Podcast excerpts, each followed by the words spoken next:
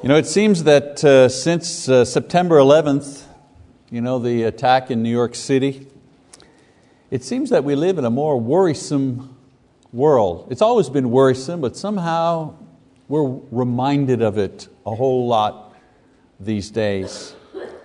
There's a war in Iraq that has cost the United States many lives, an enormous amount of money, and seems not even resolved to this day.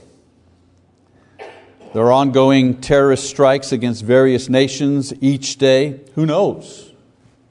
Could be here as well. There's an economic instability that affects each of us in some way as the unemployment rate goes up and down and our paycheck, uh, paychecks seem, seem to shrink. Of course, all of this plus the normal challenges of everyday life, like if that wasn't enough, you know, if that wasn't enough, somebody's thinking of trying to blow us up, then there's the everyday stuff. Raising children in an increasingly dangerous and complex world. Keeping up with the pressures of school or work or caring for a family. Some people having to do all three of those. And then there are health and emotional issues that demand attention. We've just had a, uh, just a few prayer requests. I think if we had the time, we could go through the entire audience here and, and everybody could fill out a blue card because I'm, I'm convinced that everybody's got someone in their family or their close you know, acquaintances that is struggling with some kind of illness or family difficulty. And then, in addition to all of these things that people must deal with, for those who are Christians, there's the question of service and support of our church life, and sometimes the very painful experience of working through disagreements or offenses that may occur in every congregation from time to time. Some are going through that. You know, some people may look at all of this and say that all they want to do is find a warm blanket and take a long nap in a safe and cozy place. You know, you know what I'm saying? Take the blanket, put it up like this, and of course, this is what children need to do to calm their fears and their anxieties. But you see, children are not responsible for the world. And children are not responsible for the church. We are. We're responsible. So, what we need at a time such as this is a strong dose of courage It'd be nice if we could just order it up, take a drink of this courage when needed, but we all know it doesn't work like that. You know, courage is composed of many elements that come together to fill a person's heart with strength and power to overcome fear and great obstacles. Courage as a human quality is timeless. You ever notice that? Courage is the same today as it was a hundred years ago, a thousand years ago, three thousand years ago. Courage is courage. It's always the same, the same thing. It has no language, it has no culture, and it resides in no special country or no special heart.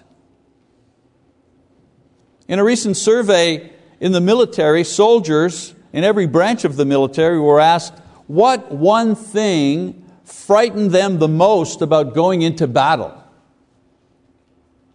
Now you'd think that perhaps getting wounded or being killed or being captured by the enemy and tortured by the enemy, that would be the number one thing they were afraid of. Number one thing on their list. You'd think that would be it. But when the results were tallied, the number one thing that military personnel feared the most was the situation where they would lack courage under fire. That's what they were most afraid of, psychologically. They would rather be wounded or captured, even tortured, than be seen as weak or cowardly in the heat of battle. I'd rather anything happen to me than people think that I was a coward when the moment came for me to be courageous. And so the need for courage when facing a dangerous or a stressful situation is almost as great as the need to survive.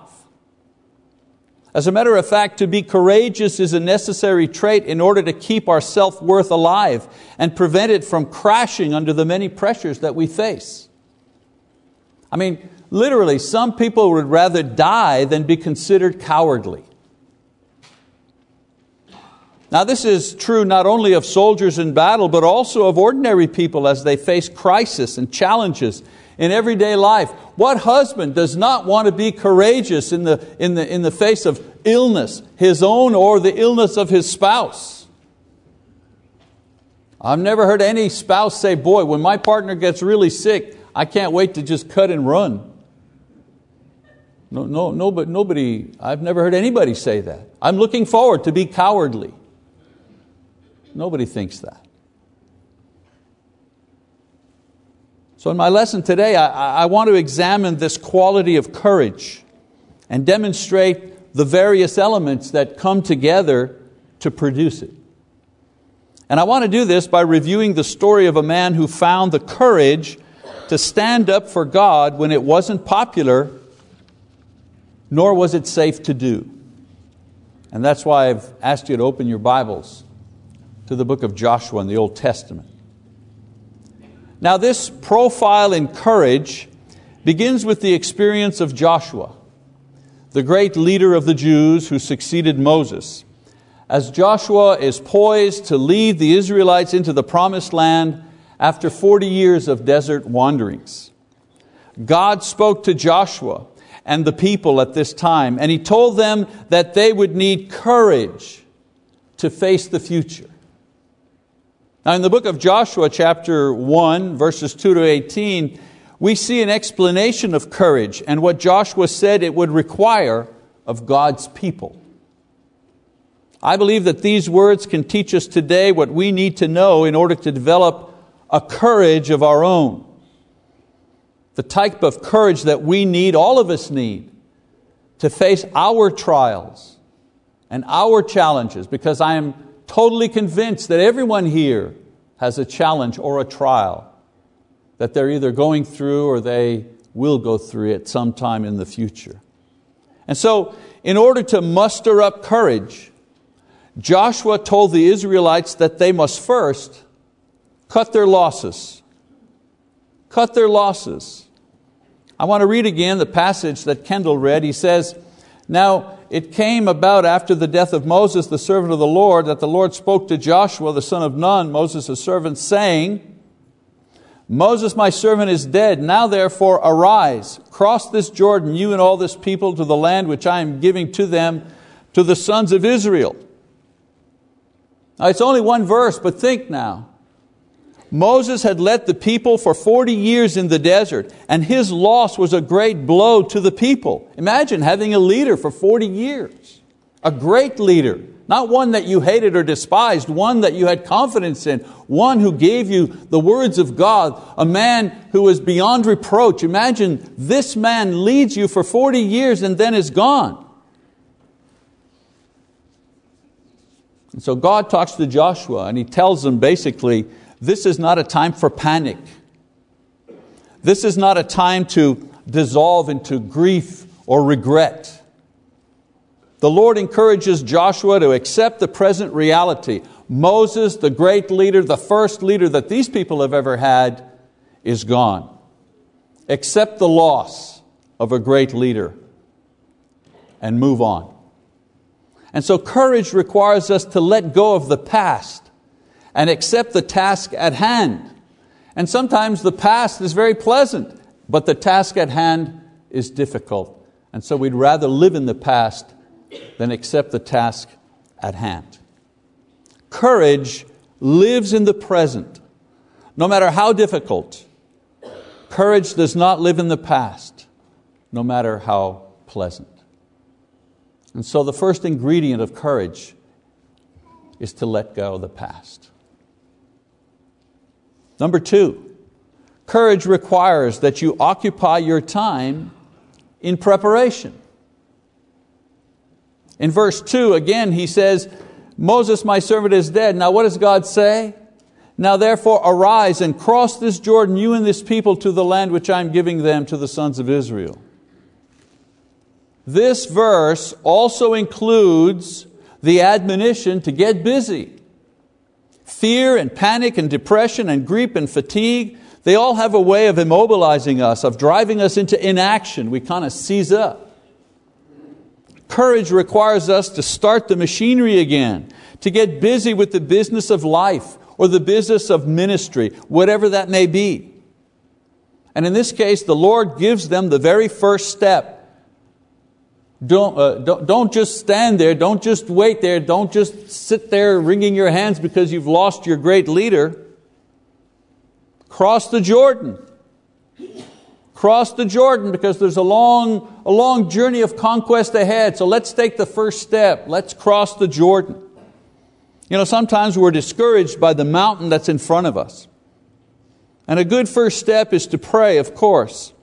And then do the next step that you can, whatever that is, no matter how small it is. Just take it one step at a time. That's not new advice, certainly. But it's important advice for someone who is seized up, caught in the moment, caught in fear, paralyzed by the event. Take the step that you can, no matter how small it is. Courage also grows, number three, when you understand that God is with you. Skip down to verse 5. It says, No man will be able to stand before you all the days of your life. Just as I have been with Moses, I will be with you. I will not fail you or forsake you. Courage is not to be confused with pride. Pride is thinking that you do great things because you're great. Courage is doing great things because God is great. The basic motivation for courageous living is the promise that God is with you and will not abandon you regardless of your state of affairs. How many times the very first thought that we get when something bad happens, you fill in the blank for the bad, okay? How many times the very first thought that comes into our mind is that, uh oh, well, I guess God is just, why did you do this to me? Why did you leave me here? Why did you lead me here?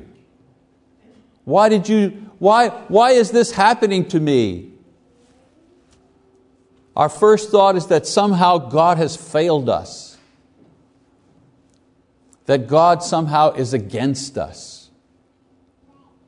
because our life at a certain time is difficult. Men and women of courage are not daredevils, nor are they fools. They are people who overcome fear through faith and don't lose that faith whether they win or they lose. That's the key. Sometimes we think something bad is happening to us because we are bad. If bad things were hap- if bad things happen to us just because we're bad or imperfect, brothers and sisters, bad things would be happening to us all the time, every single day.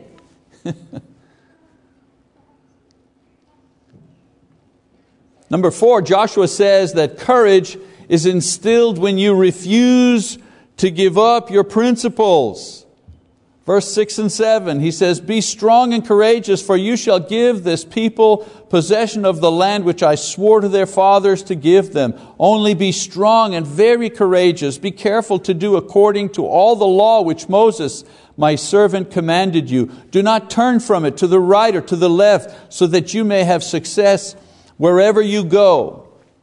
You know, Jesus said not to fear those who can destroy the body, but not the soul. Fear the one who can destroy both the soul and the body in hell. Matthew 10, verse 28. People who compromise what is right because they're afraid that the world will not agree. People who compromise what is right because they're afraid that they won't have enough, enough whatever. People who compromise what is right because they're afraid that they'll be considered weak or foolish. These people are afraid of the wrong things. They're afraid of the wrong people. Courage means that you are more afraid of God than you are afraid of man and this world. That's courage.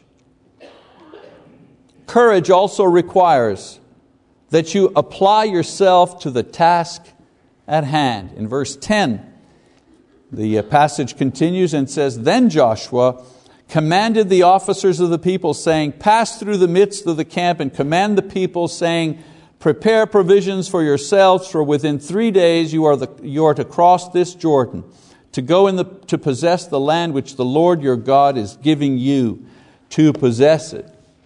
You know, I suppose that one of the reasons that things don't get done is that they don't get started or they get started too late. Has that ever happened to you? You start too late? Joshua heard God's command and immediately he set his men into action to prepare the people to cross over to the promised land. God said, Hey, stop wringing your hands, cross the river, let's go. Notice that Joshua didn't say, Yeah, well, I need to think about that for a minute now. I need to think of, uh, well, do we have enough supplies to go over? Uh, you know, where should we cross? Maybe we need to, uh, perhaps we should uh, put out the fleece and let's ask God a third time. Does this, is this really what He wants? No. He set the people to the task that God had given them. Human nature always tries to do or go the, the easy way, the wide way, the free way. You know, students will waste precious time and leave until the last moment the important business of preparing for an exam. You know, hey, I got to get to the next level before I actually study for that math test. It's important I get to level nine.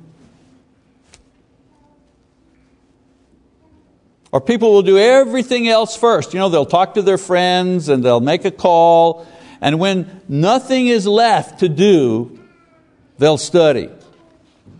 And they wonder why their grades are poor at times.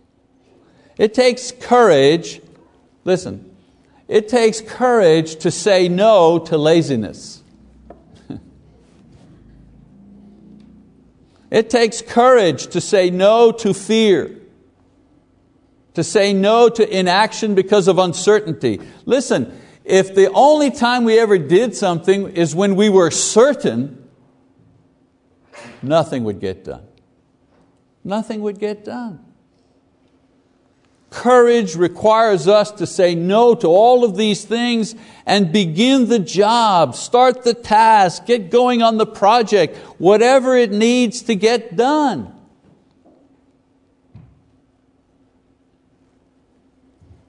The person with the guts is the person that gets going. Courage also requires us to give ear to past voices of encouragement. Verse 12, it says, To the Reubenites and to the Gadites and to the half tribe of Manasseh, Joshua said, Remember the word which Moses, the servant of the Lord, commanded you, saying, The Lord your God gives you rest and will give you this land. You know, Joshua used the past as a motivator for the future. He reminded them that they were going to get what God promised to Moses. He also was reminding them how God had provided in the past and encouraged them to remember this as they went forward. Every new thing is scary. Every unknown step is risky. It'd be easier to maintain the status quo. It's easier to resist change than to make change. But every time we are afraid of the future, we should count the steps that we have taken in this life with Jesus and ask ourselves if He has ever abandoned us. Has He ever left us hungry? Has He left us homeless? Has He left us without help? Has He ever left us alone. Have you ever been alone and prayed and heard that God said to you, you know what, I'm busy now. I tell people, listen to your self-talk when you're thinking about something. If the self-talk is saying to you, you know what, you shouldn't do that, or you're not really good enough to do that. And you know, failure, failure is embarrassing, and uh, you know, I don't think you have the strength. You know? And I say to people, if that's the voice that you're listening to, ask yourself, is that Jesus talking to you? Is that the Lord actually saying that to you? Because if it's not Him saying that to you, guess who it is? Guess who it is? Courage has a memory of God. And it is this memory of God that moves us courageously into the future. I remember what God has done for me. I was talking, I forget somebody this week, we are just talking about you know, the past, stuff, things we've been through. And I said, and they were, I think, you know, they were having a birthday or something. They were like 30 or 29 years old. And they were thinking, oh my goodness, I'm getting so old. 29. Now, when you're as old as Ron, now that's old, you know what I'm saying? But 29, 29, you know. And 29, and this person had a family and a job and a car and a house and so on, and they're thinking, oh, I'm getting so old, and I, I don't know if I'm getting ahead. You know? I said, 29, are you kidding me? When I was 29 years old, I was living at the YMCA in Vancouver, eight bucks a day. With no job, no family, nobody around in that city, not a soul. I didn't know a soul. No college degree, no job, nothing. Cost $8 to live at the YMCA in a room and a bathroom you shared with 25 other people.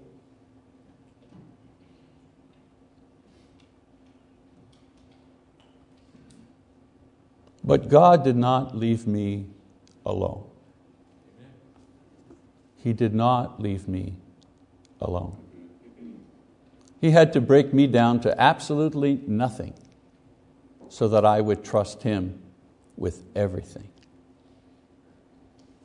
Finally, people of courage can enable others with their courage. Verse 16 says, They answered Joshua, the people, saying, All that you have commanded us, we will do, and wherever you send us, we will go.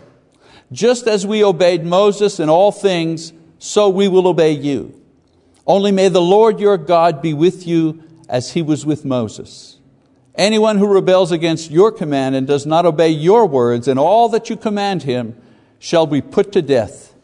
Only be strong and courageous. The people drew courage from the courage of Joshua.